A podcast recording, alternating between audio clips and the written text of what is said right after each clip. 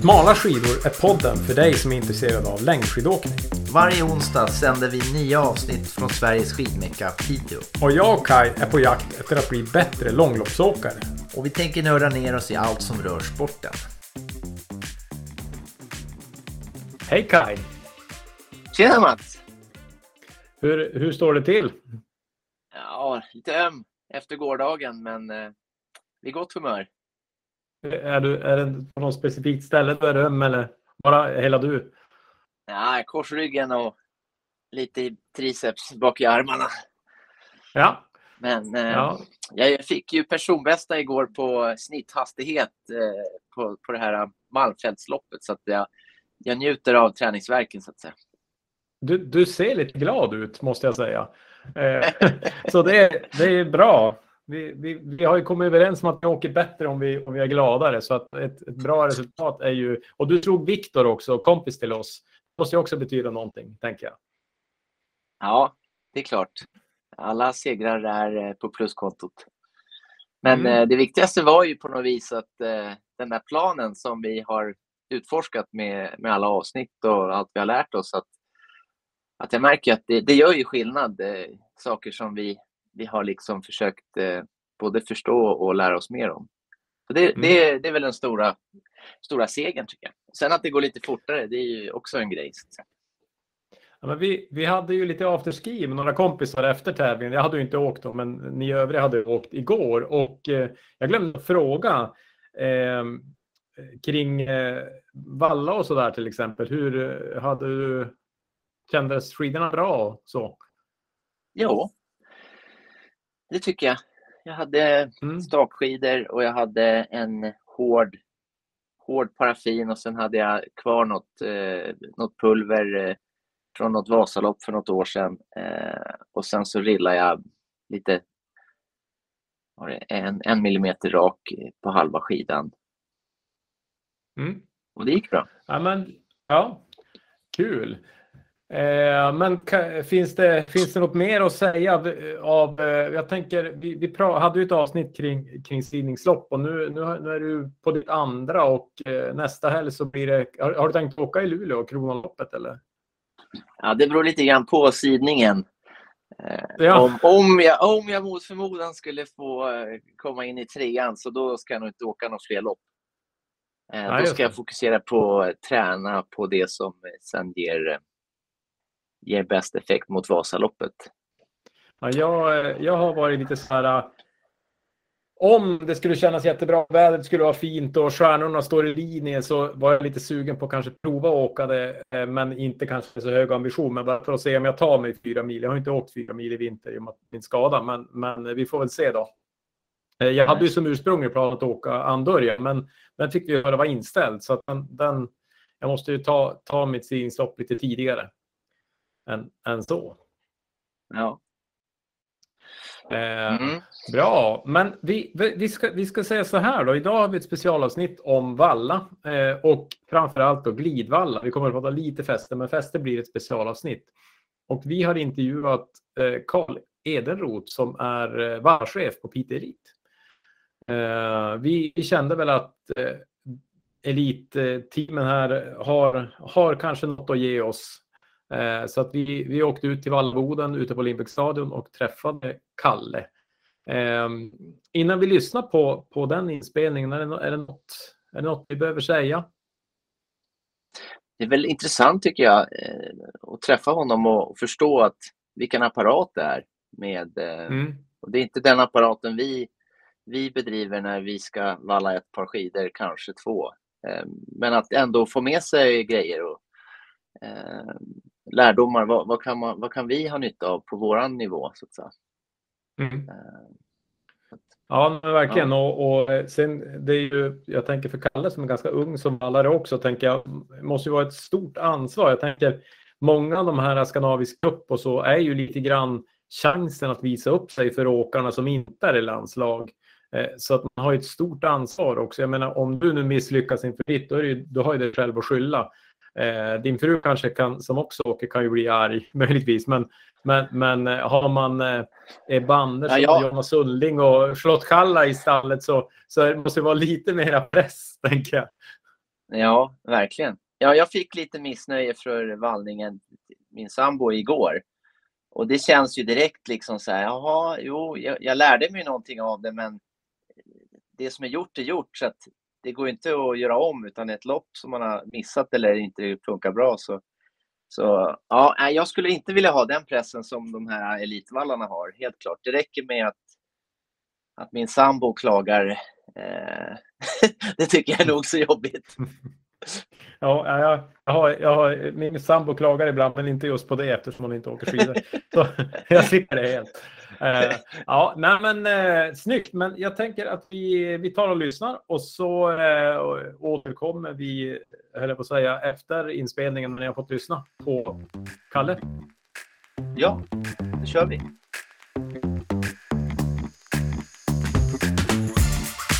Välkommen till podden Smala skidor. Ja, men tackar, tackar. Kul, kul att vi får snacka med dig, en som kan valla bra förhoppningsvis. Ja. De som säger det i alla fall. Eh, vi är lite nyfikna först och främst på din... Hur, hur hamnade du som, som eh, vallarchef på IT Elite? Hur, hur, vad är vägen hit så att säga?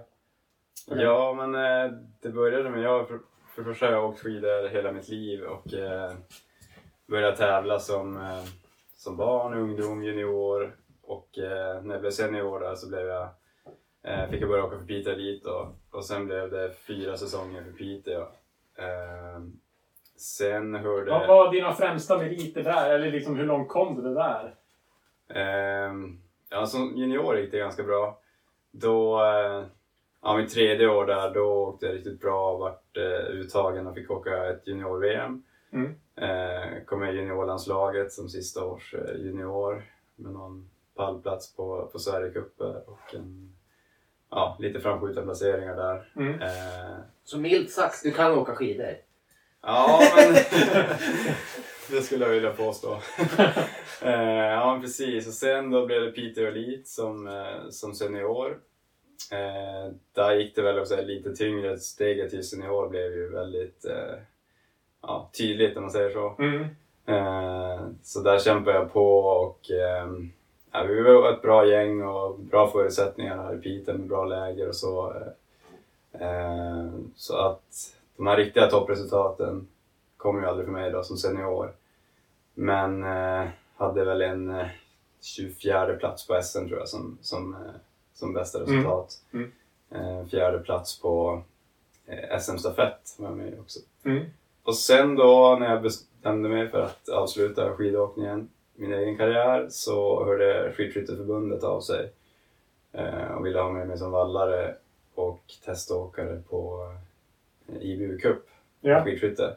Så då eh, ja, tyckte jag det lät spännande så tackade jag där och hoppade på det tåget. Lärde dig mycket där då kan jag tänka mig. Ja men helt klart, en bra, bra erfarenheter och ja, fick lära sig mycket första åren. Mm. Jag hade aldrig sysslat med så mycket vallning innan det utan det var mycket se och lära och prova sig fram och, och testa vad som fungerar. Mm. Ehm, sen eh, parallellt med det då så efter två år tror jag så hörde Peter lite av sig och behövde en, en ansvarig för, för vallningen till klubben då när den tidigare vallachefen hade eh, hoppat av efter åtta säsonger då, som ansvarig. Ja. Så att eh, ja, men det tyckte jag lät spännande så att jag, jag hoppade på det tåget. Eh, och körde då, började min första vinter som Pite parallellt med, med skidskytteuppdrag också då.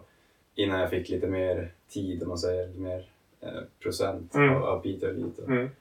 Eh, så att nu är det väl full fart på, på Pite Elite. Eh, Du är 100% på Piteå Elite. ja, det Idag, är, ja. idag är det. Mm. Men jag tänkte, du, det känns som att många vallare är äldre. Alltså att du var ganska ung som, som vallare, eller har jag fel där? Jag tänker när man ser en vallare från först så tänker någon som är 45-50 och har varit med alltid och sådär. Ja, men det stämmer nog ganska bra. jag är nog en av, en av de yngre kan man säga. Och det, är, eh, eh, det börjar faktiskt komma upp lite, lite yngre folk som, som man ser här när man är ute och, eh, ute och vallar på, på tävlingar. Så det är kul. Mm. Annars är ju normen att det ska vara nästan 60 år och hur mycket erfarenhet som helst och, och sådär. Men det, Men, men jag tänker, kan, kan det bli att du kan stå för något typ av nytänkande Alltså, jag tänker att det är mycket så här, så här har vi alltid gjort i den äldre mentaliteten. Har, tror du att du har någon fördel av att liksom vara mer öppensinnig och prova? Och... Ja, men det tror jag absolut. Att det är lätt att hamna i gamla mönster och bara köra på och eh, ja, men göra som man alltid har gjort. Eh, Mm. Så att där tror jag att jag kom in med lite, lite nya idéer och vågade kanske testa lite, lite andra metoder för att eh, hitta snabba, snabba grejer. Snabba skidor. Ja. Jag- kom på där också, på tal om att testa. LTU gör ju sin satsning här nu på, på eh, snabba skidor och med sin forskning och eh, skidslip som finns här på Limbex. Så, så är du någonting engagerad i det på något hörn eller? Ja, jag är lite delaktig i projektet. Eh, Jag tror att grundtanken var att det skulle vara ännu lite mer. Men jag sitter med på en del möten och eh, ja, får ta del av den forskningen och eh, de kunskaperna de tar fram där. Så det är väldigt intressant. Eh, Sen har jag inte varit med något mycket praktiskt vid tester och sådär än, men det, det skulle kunna bli här framöver om det, det projektet utvecklas Mm. och, och går framåt. Så det är också en, ett bra sätt att eh, få information om det senaste och hänga med lite grann i, i forskningen. Ja, men kul. Ja, men då har vi lite koll. Då, då tänkte jag innan vi går in på vallning och så. Du, du kommer ju från en tävlingshelg, Skandinavisk Cup i Falun. Och vi hade ju, Peter Leet hade ju lite framskjutna placeringar, framförallt Jonna som vann både fredag och lördag. Men jag tänkte, ur en vallares perspektiv, hur var det här? Om du tar oss inom helgen, så här, vilka, var det några spännande beslut? Var det svårt? Var det, var, var, liksom, kan du berätta lite grann bara? Om- Ja, men precis. Det var en, en rolig helg med bra resultat. Eh, det började väl egentligen innan, eh, veckan innan tävlingen där fick något, eh, något avhopp på, från en vallare som blev sjuk och en till som var lite krasslig sådär så att det började ganska oroligt att bara, ja shit, ska vi få ihop det här och kommer det räcka till? Och jag hörde av mig till, eh, till några andra potentiella vallare men ingen som hade möjlighet så att, nej men vi åkte ner med någon färre kanske än vi skulle ha varit. Ja, samma sak med åkarna där så att grundtanken var att vi skulle ha några färre åkare. Sen eh, såg det helt plötsligt ut att bli nästan hela truppen där och så fick vi något sent avhopp eh, där dag, just dagarna innan. Så att, eh, nej men det löste sig, löste sig ganska bra tycker jag på de, eh, vi var tre stycken vallare då och jag och två till där nere. Eh, från början var det väldigt eh, kallt första tävlingen på sprinten där, det var 16-17 grader. Så det var gränsfall att det, den skulle kunna bli någon tävling. Eh, sen, Och det var skate då? Ja, det Eller var- fristil? ja precis, det var skatesprint på fredagen. Ja. Eh, sen drog det in, eh, började snöa på fredag kväll och eh, under lördagen som var klassiskt eh, intervallstart då. Så att det blev lite helt nya förutsättningar. Alltid kul tycker jag då. Och framförallt att det kanske började snöa på natten då så att eh, på morgonen där på lördagen så var det verkligen helt nya förutsättningar. Så att det var, nej men jag tycker om utmaningar. Och, eh, Men om vi tar fredagen där då när det var kallt. Vad, vad, vad, hur, såg, hur såg det ut under skidorna då? Ja, men då, då var det ändå inte jättestora skillnader kan man säga, utan det var eh, många fina strukturer, hårda paraffiner och kalla valler som gällde. Något speciellt som, alltså när ni testar, var det något som funkar bättre? Eller är det, är det mindre skillnad när det är kallt eller är det större skillnad när det är varmt? Eller hur, hur är det? Alltså, Nej, men det är egentligen större skillnader ju varmare det blir kan man säga, men är det Ja. så extremt kallt och kärvt, då kan det också bli väldigt stora skillnader. Men just i Falun, de har bara haft konstsnö i princip, de har lite natursnö, men det var väldigt grovt så att eh, det blev inte jättestora skillnader. Sen är det en väldigt speciell bana där, framförallt på sprinten, att när du kommer in på stadion så har du en, eh, en klar fördel att kunna gå i rygg och eh, surfa förbi då in mot hästskon och upploppet. Eh, så att Och hur tänker man då som, som vallare? När, Ja, ett exempel är när vi testar eh, olika handstrukturer inför, inför loppet. Att eh, då kanske jag testar fram en som jag tycker går, eller bäst släpp i uppför. Eh, och sen när vi testar dem i fart mot en annan variant så finns det de som går snabbare i just glid och ja, en snabbare handstruktur helt enkelt. Och med tanke på banan då så, så körde vi på den snabbaste varianten just för avslutningen ser ut som den gör att det är väldigt viktigt med bra fart på slutet. Och ett Mm. en nedförsbacke in på stadion. Så att, sådana beslut kan det... det är en praktisk... När ni byter mellan handstruktur på samma skida. Eh, jag antar att ni gör det då när ni testar? Nej, då har vi ett gäng testskidor. Ja, ni, har, ni köper testskidor? Ja, precis. så det är aldrig att man, man eh, liksom eh, vallar ner den och det tar för mycket tid förstås. Ja, precis. Och sen eh, vill vi gärna inte dra flera olika på varandra när vi testar utan då är det svårare att säga liksom, vilken det är som verkligen går Mm. bra. Och så kan det hända att man gör kombinationer sen efter testen då, Mm. beroende på resultatet. Ja, men det är intressant att veta. Men sen då snöigt på lördag, temperaturmässigt. Nej, först såg det ut som att det skulle kunna bli kring nollan så att eh, man tänkte att ruggskidorna var redo och eh, ja, vi var lite oroliga där men det höll sig på minussidan så att det var 3-4 minusgrader. Eh, konstant snöfall så att det var egentligen inga svårigheter att få fäste utan det var mer att hitta någon, som inte, någon fästevalla som inte tog för mycket glid. Ja. Det var lätt att kunna ta något lager för mycket och sen aggressiv fästvalla så gick det inte helt, eller gick det inte nog lätt helt enkelt. Så att det var nyckeln på lördag, att mängden lager och hitta en fästvalla som inte suger. Och jag tänker här, blir det kopplat till självförtroende på åkarna då, hur, hur lite festivaler de törs gå på? Eller, jag tänker så här, det måste vara många sådana beslut också. Ja, helt klart. Och ehm, det skiljer sig väldigt mycket bland våra åkare. Hur många lager och eh, lite grann hur bra fäste de behöver ha.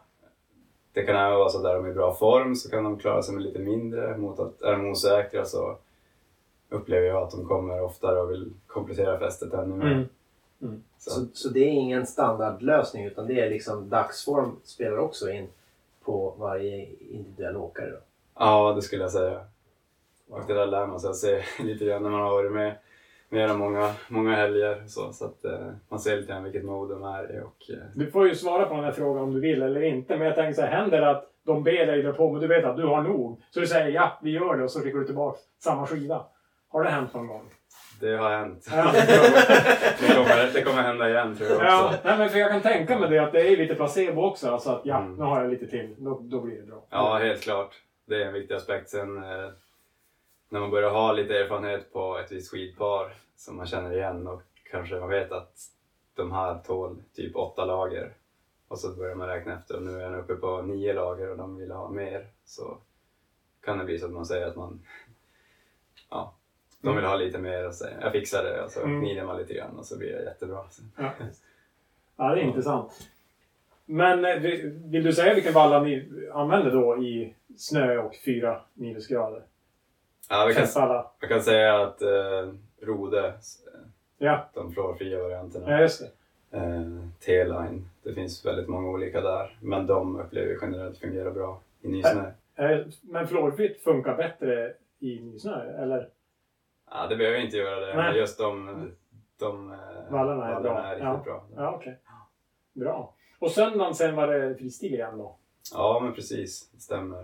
Eh, Då hade det snöat ganska mycket under natten där också. Sen eh, frös det väl ihop hyfsat så att det höll ihop ganska bra. Jag trodde det skulle bli lösare än vad det, än vad det blev egentligen. Mm. Så att det var en... Egentligen inga jättestora konstigheter då, utan då var det kanske mer svårt att välja skidor bland åkarna. Att det var mycket som gick ganska jämnt i fart. eh, För det gick väldigt lätt den dagen. Så att där var det många som eh, velade ganska mycket mellan två eller tre eller fyra olika par. Ja. När något inte stack ut i, i fart. Ja, ja men kul. Eh, något, något annat så, jag tänker, ni är ju massa olika klubbar som vallar och sådär. Upplevde ni att ni hade lyckats pricka bra? Var åkarna nöjda? Sådana saker. Ja, Sen- generellt i den här helgen har jag varit väldigt nöjd. Ja. Det var någon eh, åkare som tog lite för mycket festvalla på, på lördag då, men det blir lite grann ett eget beslut. Mm. Eh, det är åkaren i slutändan som, som väljer hur mycket de vill ha. Mm. Eh, men söndagen tror jag var riktigt bra. De var, de var nöjda. Det var inte jättemånga som hade så många att jämföra med heller. I och med att det är en ganska lång bana i, i Falun. Ja, just Två det. olika 375 så är det en 7,5 kilometers varv. Var det individuell start också sen? Ja, det var det. just det. Det, Kanske dum fråga. Jonna, var hon nöjd med sina skidor? det var de faktiskt. Även om jag tror man kunde nästan vinna med med lite sämre skidor Ja. än alla han med tanke på formen. Så det var... Nej men både hennes kropp och skidorna fungerar bra. Mm.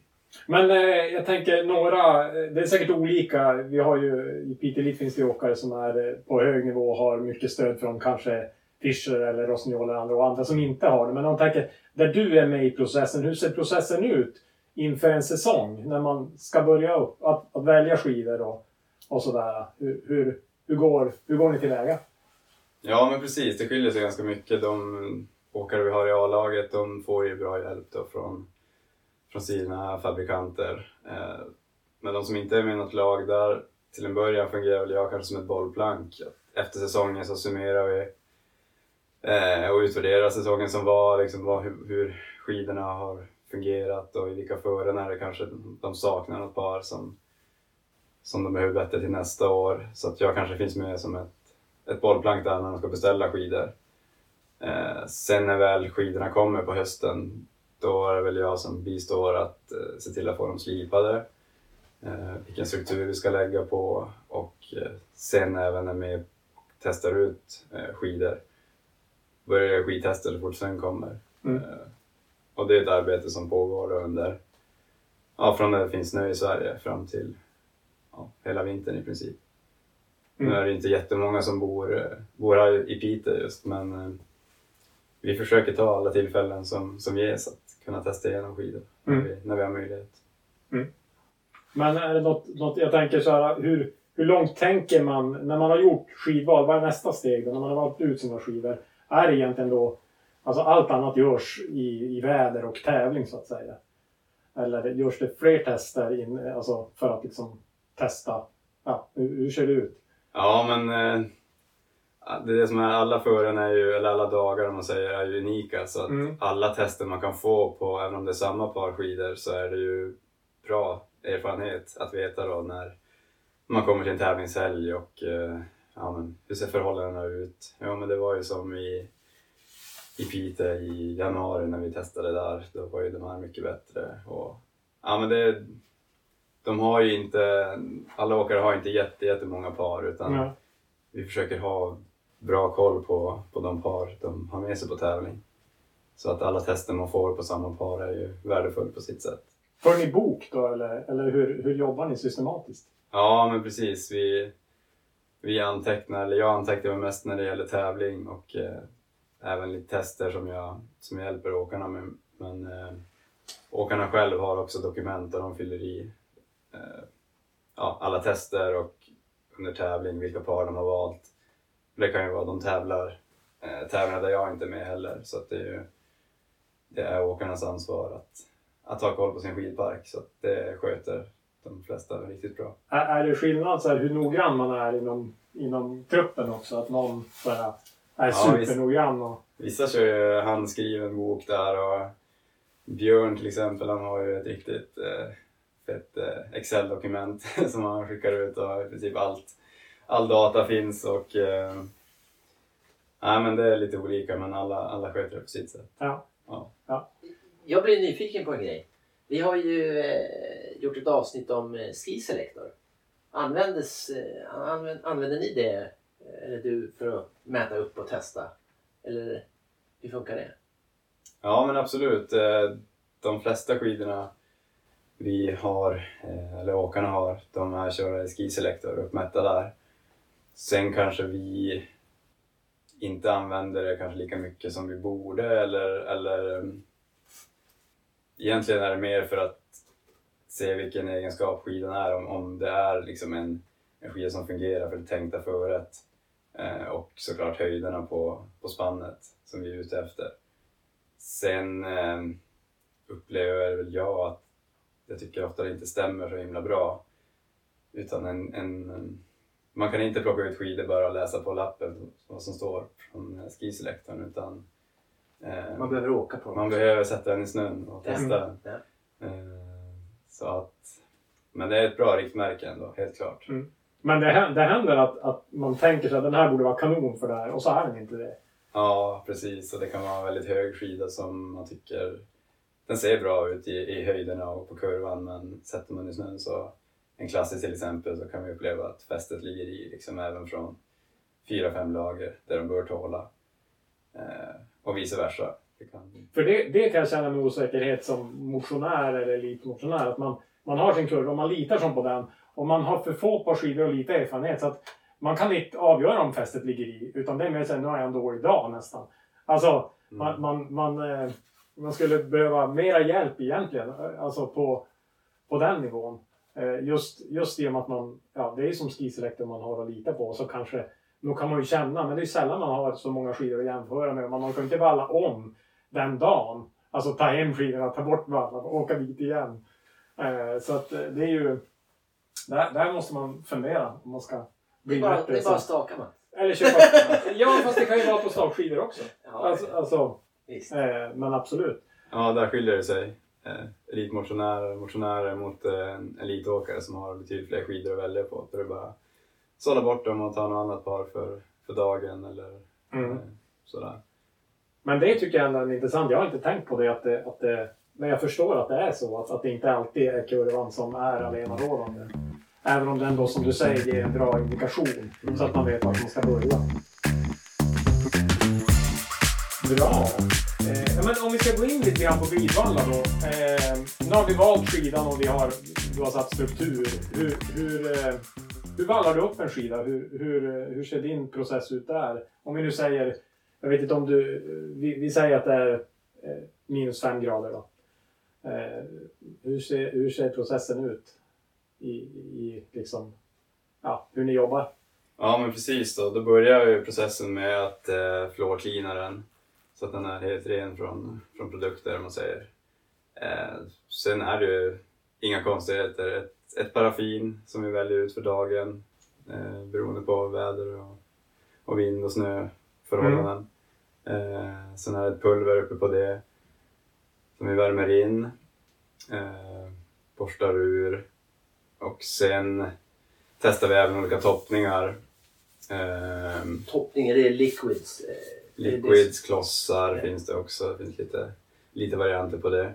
Ehm, det finns olika varianter att applicera dem på också. Du kan korka in dem, du kan flisa in dem, du kan ha filt som det heter också. Vad är flisa? Vad, vad, är- vad är det för något? Ja, men det, det ser ut som en, en rotorkork men den har ett, eh, ja, som ett ludd på sig. Okej. In.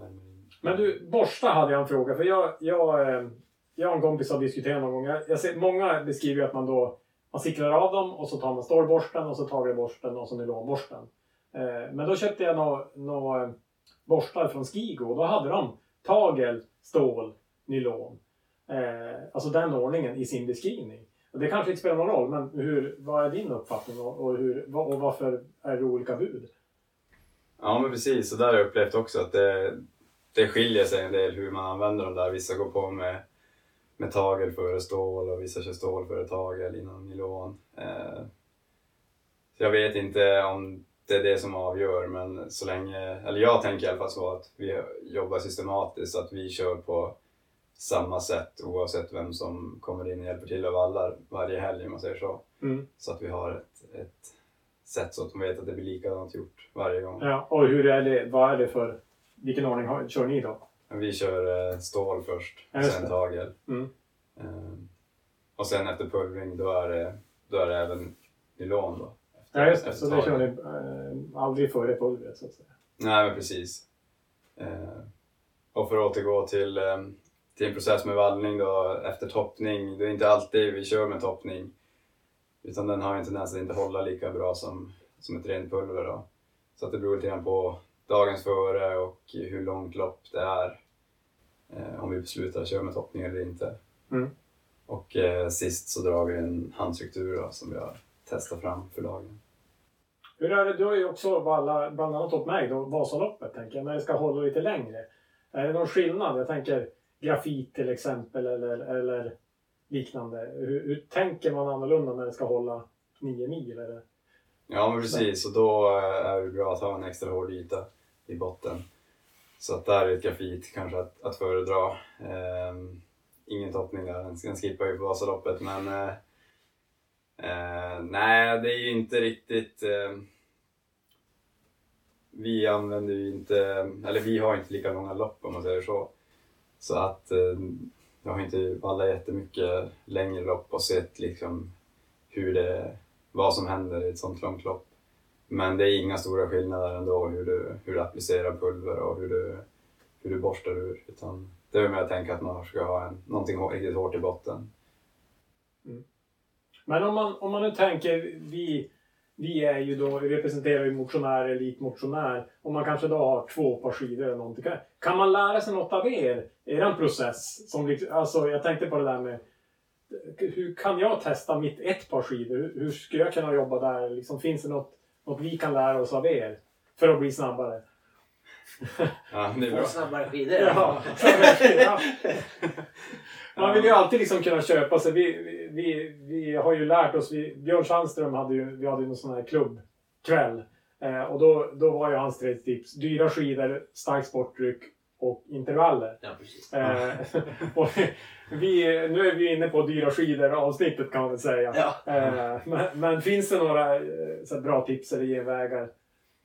Nej, men har man eh, två par till exempel, då är det bästa tipset att få riktigt, eller ha riktigt bra koll på sina, sina skidor och testa båda två mot varandra i olika fören. Och, eh, ska man åka med fäste så är det jättebra att eh, mixa lite grann med hur många lager skidorna ska, eller hur många lager de tål Mm. eh, vid olika fören också. Så att det blir ju det blir enklare att välja skidor än man har få, men eh, man vill ju ändå göra ett rätt val. Mm. Så att, eh, Men om, om vi säger att om du skulle, om du skulle liksom bli långloppsåkare eh, och, och köpa, säg då, två par skidor. Hur, hur skulle, hur skulle det, din process se ut då? Ja, då går jag nog på Björns koncept där med dyra skidor. Eh, sen hör jag av mig till någon som kan eh, framförallt lägga struktur, alltså slipa dem. Så Mm. någon duktig eh, slipare. Och sen, sen är det att ta med en kompis ut och eh, glidtesta mot varandra och Mm. hjälpa varandra och se när de fungerar vid olika fören. Eh, Jag har en fråga. mm, kör! Eh, när man glidtestar, då, då åker man 2-2 och så försöker man ha samma ingångsfart. Men eh, vissa skidor verkar ju gå, har jag märkt, går liksom... När det går snabbt, då går de mycket snabbare än de andra som kanske gick lika fort i lägre hastighet. Vad finns det för liksom... Vad ska man säga? Ser det ut så? Liksom, är det jämnt att att samma skida kan gå olika fort i olika hastigheter? Um, ja, men det är en bra fråga. Um, det kan absolut skilja. Uh, att den bästa skidan kanske går, uh, inte behöver gå bäst när den går 50 km i timmen. Utan vi försöker väl glidtesta i den tävlingsfart som vi tror vi kommer ha under loppet. Så att eh, det är inte så relevant att glidtesta i 5 km i timmen eller tills man nästan står still. Och kanske inte heller i den största nedförsbacken. Just. Utan hitta en lämplig backe som, eh, ja, som Man blir relevant så, för... så fort som man åker? Ja, men precis. Ja. Lite så. Det har inte jag tänkt på. Det, det, är Nej. bra. Det, det är bra. Då har jag lärt mig någonting viktigt idag. Ja. ja, men det är smart. Eh, jättebra. Och jag tänkte också om vi då tänker eh, vallaprodukter. Jag, jag till exempel har ju aldrig provat valla fluor, eller pulver än. Men det ska jag väl lära mig så småningom. Men, men jag tänker så här. Vad finns, finns det några favoritprodukter? Vi, vi pratade ju om Thomas, en kompis till mig, om Rexblå till exempel. Som är så här, vi upplever att den funkar väldigt ofta. Det är som en billig, bra träningsvalla. och så. Men finns det produkter, om vi nu pratar glidsidan, som du skulle säga att de här ska alla ha i sin vallabox? Eh, Och nu, vi är ju inte sponsrade av någon, eh, inte podden i alla fall, än så länge. Så du får ju, du får ju välja. Du har ju kanske vissa, vissa åtaganden mot vallamärken. Men, men är det något sådär du skulle säga så här, det här är, de här, den här är bred och bra och funkar ofta? Finns det något sånt som du kan tipsa? ja, alltså oftast kör vi på, börjar man på paraffin så är det väl ofta ett lite hårdare kanske än vad eh, temperaturen säger, än vad som står för, på förpackningen. Eh, rent generellt. Mm. Eh, är, det, är det bara på minussidan så är det kanske ett blått paraffin vi använder och är det kallare än 10-15 är det ett grönt. Så där går vi, ligger vi ofta lite kallare än vad, än vad som eh, ja, vädret säger. Mm. Ehm, sen går vi vidare på pulver så finns väl inget riktigt generellt man kan säga. Utan det skiljer sig ganska mycket det, det vi använder såklart. Eh, sen finns det väl kanske några, några produkter som är väldigt breda och fungerar i, i många olika fören. Mm. Eh, men någon specifik vet jag inte om, om man vill säga. Nej. Så. Men skiljer det mellan, jag tänker om jag nu står och väljer mellan Six och Stig och någon till, alltså om vi pratar paraffin då, ett högfluorig paraffin till exempel. Skiljer det mycket om de är i samma temperaturspann eller är de ganska lika från olika tillverkare när det gäller det? Eller är det... Nej men där är de ganska lika. Om man kollar på blåa paraffiner från olika eh, fabrikanter så skiljer det inte jättemycket. Kan skilja lite grann i hårdhet och när du lägger dem att de känns lite olika men de, eh, de fungerar ungefär i samma fören. Mm. Och eh, vad tänkte jag säga, är, det- är det samma på fluorsidan också eller? Ja, Pulver menar Nej, pulver. Ja. Tack. Pulver. Pulver, fluor. Ja. ja, där tror jag det skiljer sig lite mer kanske. ja. Det finns varianter som är ganska varma pulver om man säger, men som kan ja, gå till några minusgrader. Eh, och samma sak, eh, eller egentligen främst är det för de, de varma pulverna som, som klarar sig lite bättre i när det blir någon grad kallt än att gå på ett kallt pulver som de fungerar inte lika bra när det blir varmare. Just det. Så. Så pulver skulle man kunna ha lite varmare och, och, och, och paraffinet lite kallare. Ja, så skulle jag väl säga. Mm. Bra, ja, en annan sak jag funderar på glid, det är ju med handstruktur. Eh, och eh, jag har ju köpt något set då med en, en millimeter, en två millimeter från julgran. Eh, så de tre är ju som, och det är kanske många som har det i sin så här grunduppsättning. Jag har ju, jag, eh, många fler. Eh, men, och då har jag alltid så här, man har som hört att, att eh, man tappar glidet med de här julgranen för de blir smutsiga. Att de inte är bra när man åker längre.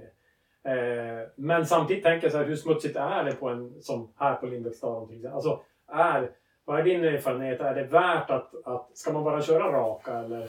Vad är det sant överhuvudtaget? Är det bara sant överhuvudtaget? Ja, exakt. Eh, ja, men det, det är faktiskt mycket smutsigare än man tror.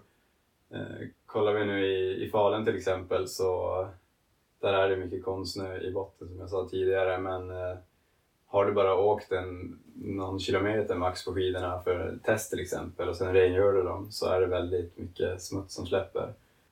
Eh, så att man kan tycka att ja, men snön ser vit ut och Ja. eh, det är minusgrader så det behöver inte vara så smutsigt men det, det är generellt är smutsigare än man tror. Mm. Snön. Men så hur tänker ni? Nu, nu åker ju ni kanske som längst tre mil då. Eller fem mil i och för sig kanske. Nej, kanske inte så mycket. Ja, men säg då 15 kilometer till tre mil. Hur tänker ni med smuts och rill? Handrill? Ehm, ja, vi tänker nog mer att vilka strukturer det är på skidorna som åkarna har valt, att vi anpassar lite mer utifrån det.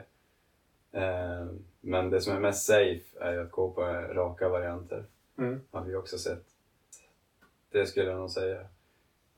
Kan du ge exempel på det? Alltså på slip, eller liksom det, det, du, det du säger. Hur, hur, hur ser det sambandet ut?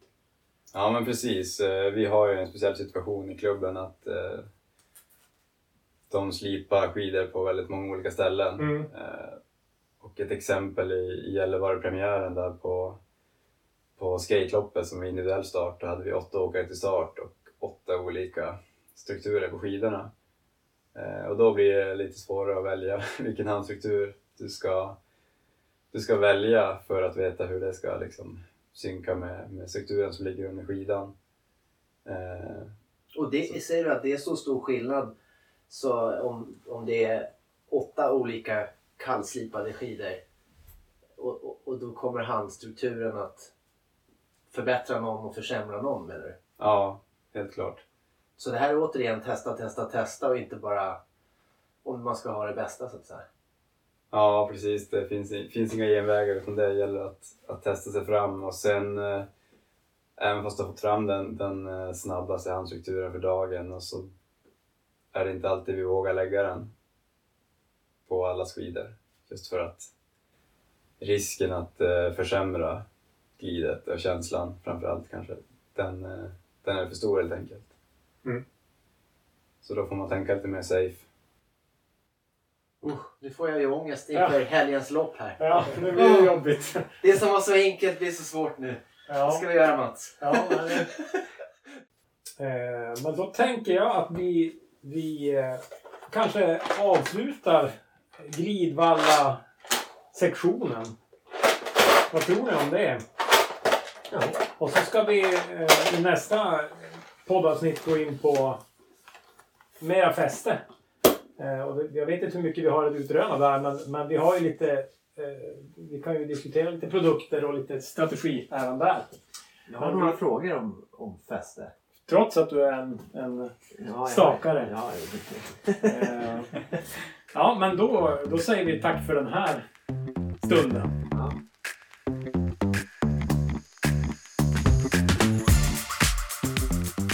Ja, nej men eh, det var Kalle det och Vallaboden. Eh, ändå intressant, eller vad säger du? Ja, verkligen. Jag, eh, jag lärde mig massvis. Nu är det ju någon dag sedan vi, ehm, vi spelade in det här, så jag har ju hunnit fundera lite grann och även testa lite grann. Så att, så att ja, verkligen. Själv då? Fick du med dig något? Ja, men eh, några smågrejer. En grej som fastnade var det där glidtesta i rätt fart, för, alltså förhållande till loppet. Jag tänker att man ofta tar en stor backe och kör eh, och testar lite olika glidtester. Tänker jag kan, även om jag nu inte är den stora glidtestaren, men, men ändå bara få höra hur de tänker. Eh, ja. För det hade jag inte tänkt på tidigare. Eh, jag tänkte också på med smutsig snö har jag inte reflekterat så mycket över. Att, eh, att det, det är smutsigt och det, det, kan man nog räkna med också. Och så en sån här superbanal sak. Eh, när vi pratade om eh, glidrengöring och nu, nu, är jag lite osäker här om, om, om det var något som, som men jag vet att jag har tänkt, jag har bara en rengöring för Fästesvalla.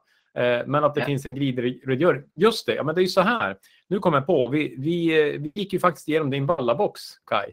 Och vi valde att klippa bort det därför att det var ganska stökigt och, och mycket visuellt. Men men där så fångade jag upp att du hade en, en glidrengöring och en fästesrengöring. Eh, och jag har bara fästesrengöring och den torkar ut belagen som jag förstod det. Så att, det fick jag med mig från vallaboxen. Och jag tänker, ha, har du, fick du med dig något från, från den delen? Ja, den, jag har ju en sån där glidrengörare. Men den har jag liksom inte använt så jättemycket. Men nu när jag fick höra att, eh, hur skitigt det är när de även när man bara testar och kör ett par kilometer. Så nu, nu när jag åker inför lopp så, så gör jag rent belaget eh, med den här glidrengöraren. Um, så det var väl en så här, ja, nu får jag verkligen användning för den där eh, vätskan som jag har. Mm. Men sen, eh, jag gillar ju gena också, så att jag fick ju några genings, liksom, funderingar och det var det här med glidet att ha att, att ha så få glid klossar, så att säga, paraffin, så att det blir enkelt. Och vi åker ju här uppe, det är ju oftast minus, så att, att ha en blå och en grön eller någon annan hård som liksom typ funkar jämt.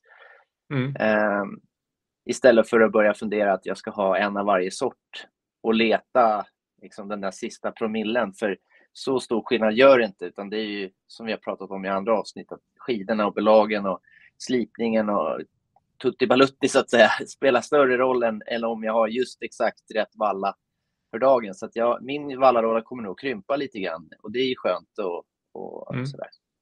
Ja, men det är bra. Jag, jag, min slutsats blev att jag har ju gått och tänkt här, jag ska börja pulvervalla, men jag har faktiskt tagit beslut, jag ska inte börja pulvervalla. Utan jag, jag åker så få tävlingar så jag, jag lägger bort det de, de få gånger jag åker tävling. Eh, till någon annan. Kanske du får hjälpa mig någon gång och så där, eller någon annan. Men, men jag, jag känner att det är, det är för mycket, alltså allt man ska ha mask och man ska ha kunnande och man ska, ja, det känns som att jag hellre betalar för mig. Eh, så att, eh, men det är bra att några av mina kompisar i alla fall tar sig an pulvervallning. men, men det känns som att man allt mest är och nöter då räcker det kanske med ett bra paraffin. Ja. Och där sa ju också Kalle det här med att de alltid går på lite kallare paraffin. Och det är ju intressant. Man kan fråga sig hur, hur, varför de märker som de gör och så vidare. Men, men det är väl en, en fråga för, för senare funderingar kanske. Men, men eh, nej, jag tror precis som du, hitta några bra grundparaffiner som man har koll på.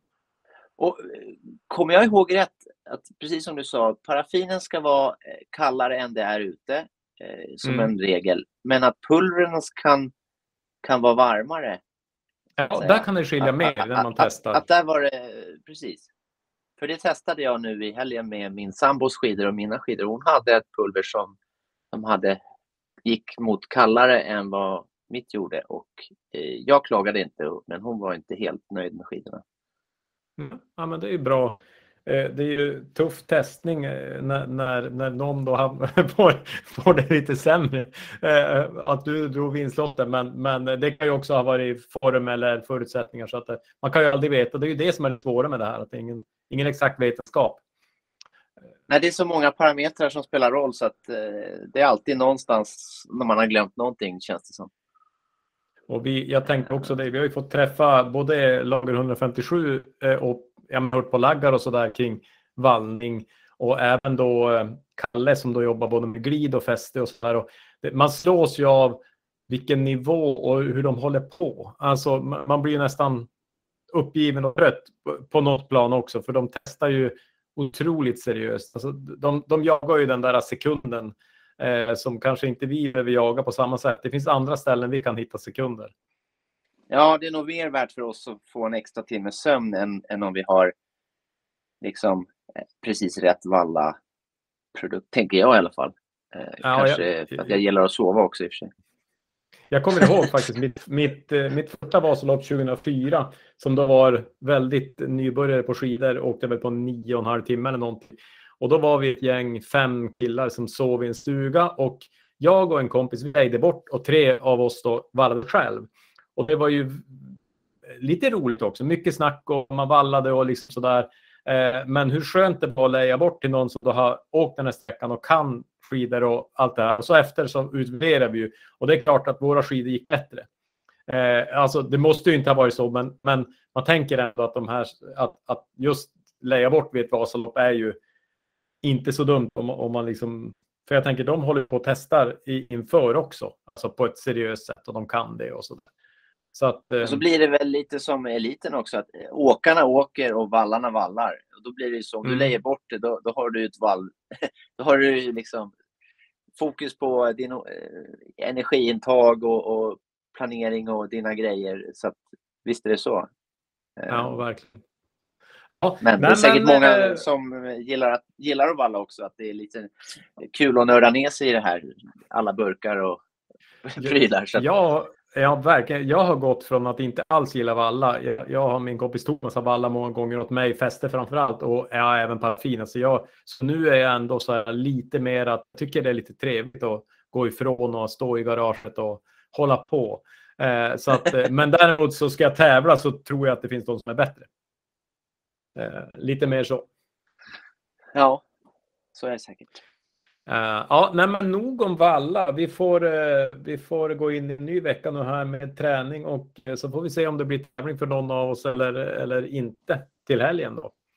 Ja. Kronanloppet är ju i Luleå nu till helgen va? Ja, precis. Och det är ju en, en hemsk backe där som jag kommer ihåg, så det är väl den som man räds kanske då. Så man, den ska man ta fem gånger eller om det är fyra. Men ja, träning ger färdighet som man säger. Ja, det är inget mot Vasaloppsbacken i alla fall. Så. Nej, nej, så är det. Ja, men du, förresten, nu kommer på en sista reflektion här eh, innan vi, vi stänger för idag. Eh, har du hunnit se från eh, Ski Classics i lördags någonting på tv? När de åkte den här milen upp för Ja, backen. precis. Ja, det har jag hört. Ja, och jag, jag tyckte det var väldigt intressant när, när eh, Blomqvist och Hård, de säger i stort sett att det här är, ett, är, här paradigmskiftet eh, skiftet där vi ser festvallan försvinna. För de var ju ganska övertygade innan att de här världscupåkarna som är på pallen på en sträcka som 10 kilometer som är ett kortlopp kommer att placera sig bra. Men de blir ju frånåkta. Eh, det, är ju, alltså det, det var verkligen, det, det var jag också lite förvånad över. Så att de är ju oerhört starka på staka och också hur det kan utveckla teknik. Jag tycker det var jätteintressant och spännande. Vi ställde ju också frågan på vår Instagram, smala skidor, om hur det ser ut här. Vad har vi för lyssnare? Och just nu så är det 55 procent stakåkare och 45 procent eh, fästesåkare. Så det är ju nästan jämnt lite övervikt på stakning. Eh, men, men eh, tänkte du på någonting? Jag tänkte utifrån sändningen. Gjorde du samma reflektion? Eller? Ja, lite grann. Och jag tänkte också på att SVT Vinterstudien har sänt världskuppen under så många år och nu har de den inte. Och nu vill de ju såklart fokusera på det som de har, så det blir ju också en boost för långloppstouren. Mm. Både att man åker snabbare, liksom, de bästa skidåkarna är på SVT, blir det också summan. Så jag tänker mig att det både är själva skidåkningen och sen är det tillgängligheten mm. på kanalen och det är säkert fler saker. Men ja, jag trodde också att, att de som var från världskuppen och att de skulle klara av. Eh, men det slog mig att de är ju vana att åka väldigt mycket brant uppför diagonalt och sen får de en liten vila så det blir som kortare mm. intervaller. Medan det här blir en lång intervall. Mm. Så, det är sant. Så det är, ja, också, sen... det, så det, är inte säkert, det är inte så svartvitt att de är bättre eller sämre, men, men det är helt klart spännande att, att följa. Eh, Nej, Valla, bra att du sa det där. För det, bra att du sa det. Jag har inte tänkt på det så mycket. Nej, men, och, och utifrån nu, där det pratar vi haft med Kalle och sådär. Men jag, jag, ehm, något som också tyckte jag var jätteintressant, som är bra för dig och mig, eh, det är ju att vinnarna är bägge födda 1983. Alltså de är 38 år gamla Eh, i, i en sån här tuff sport. Eh, och det, det, måste jag också säga oss någonting. Jag tycker det är helt otroligt. Det är liksom 25-åriga världscupåkare, det är stakåkare, det är ju liksom Eh, och där är det någonstans att det tar tid att bygga hårdhet. Det är min tolkning. Alltså att, att Britta är så stark, det är för att hon har tränat i 10-15 år med killar, kört sina Vasapass, liksom nött på. Gerdalen likadant, han har ju varit i världscupen också, alltså varit enormt duktig. Så att eh, här, här tänker jag att man får ha lite Ska, ska man bli bra stakåkare så eh, på den där typen av tuffa utmaningar, då får man nog nöta på ett antal år. Man kan nog inte förvänta sig att direkt få bli liksom hård. Ja, och, och så kanske det är läge för en liten cliffhanger också inför ett framtida avsnitt som du och jag har, har spelat in där vi fick möjligheten att och, eh, ha, tycker jag, väldigt bra samtal med Stefan Thomsson. Där den här frågan faktiskt, där vi kom in på det här. Mm. Eh, så vi kommer ju gröta ner oss lite grann i, i den här frågan. Och det är som du säger, det är bra för oss. Det är inte fel att åka långlopp och vara lite äldre och, och eh, fokusera på stakning så att säga.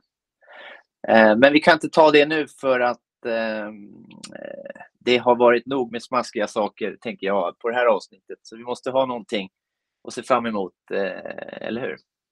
Absolut. och det blir kul att se nästa här om det blir ett vanligt Ski Classics-lopp och så se om Emil Persson till exempel kan få lite revansch. För nu känns det som att de här backarna var inte riktigt hans grej. Eh, så att eh, det ska bli kul att följa. Ja, eh, helt klart. Ja, men, men snyggt. Men då eh, ska vi tacka för oss och eh, önska god tur till alla skidåkare där ute. Så hörs vi. Ja, helt klart. Tack och gott. Hej då!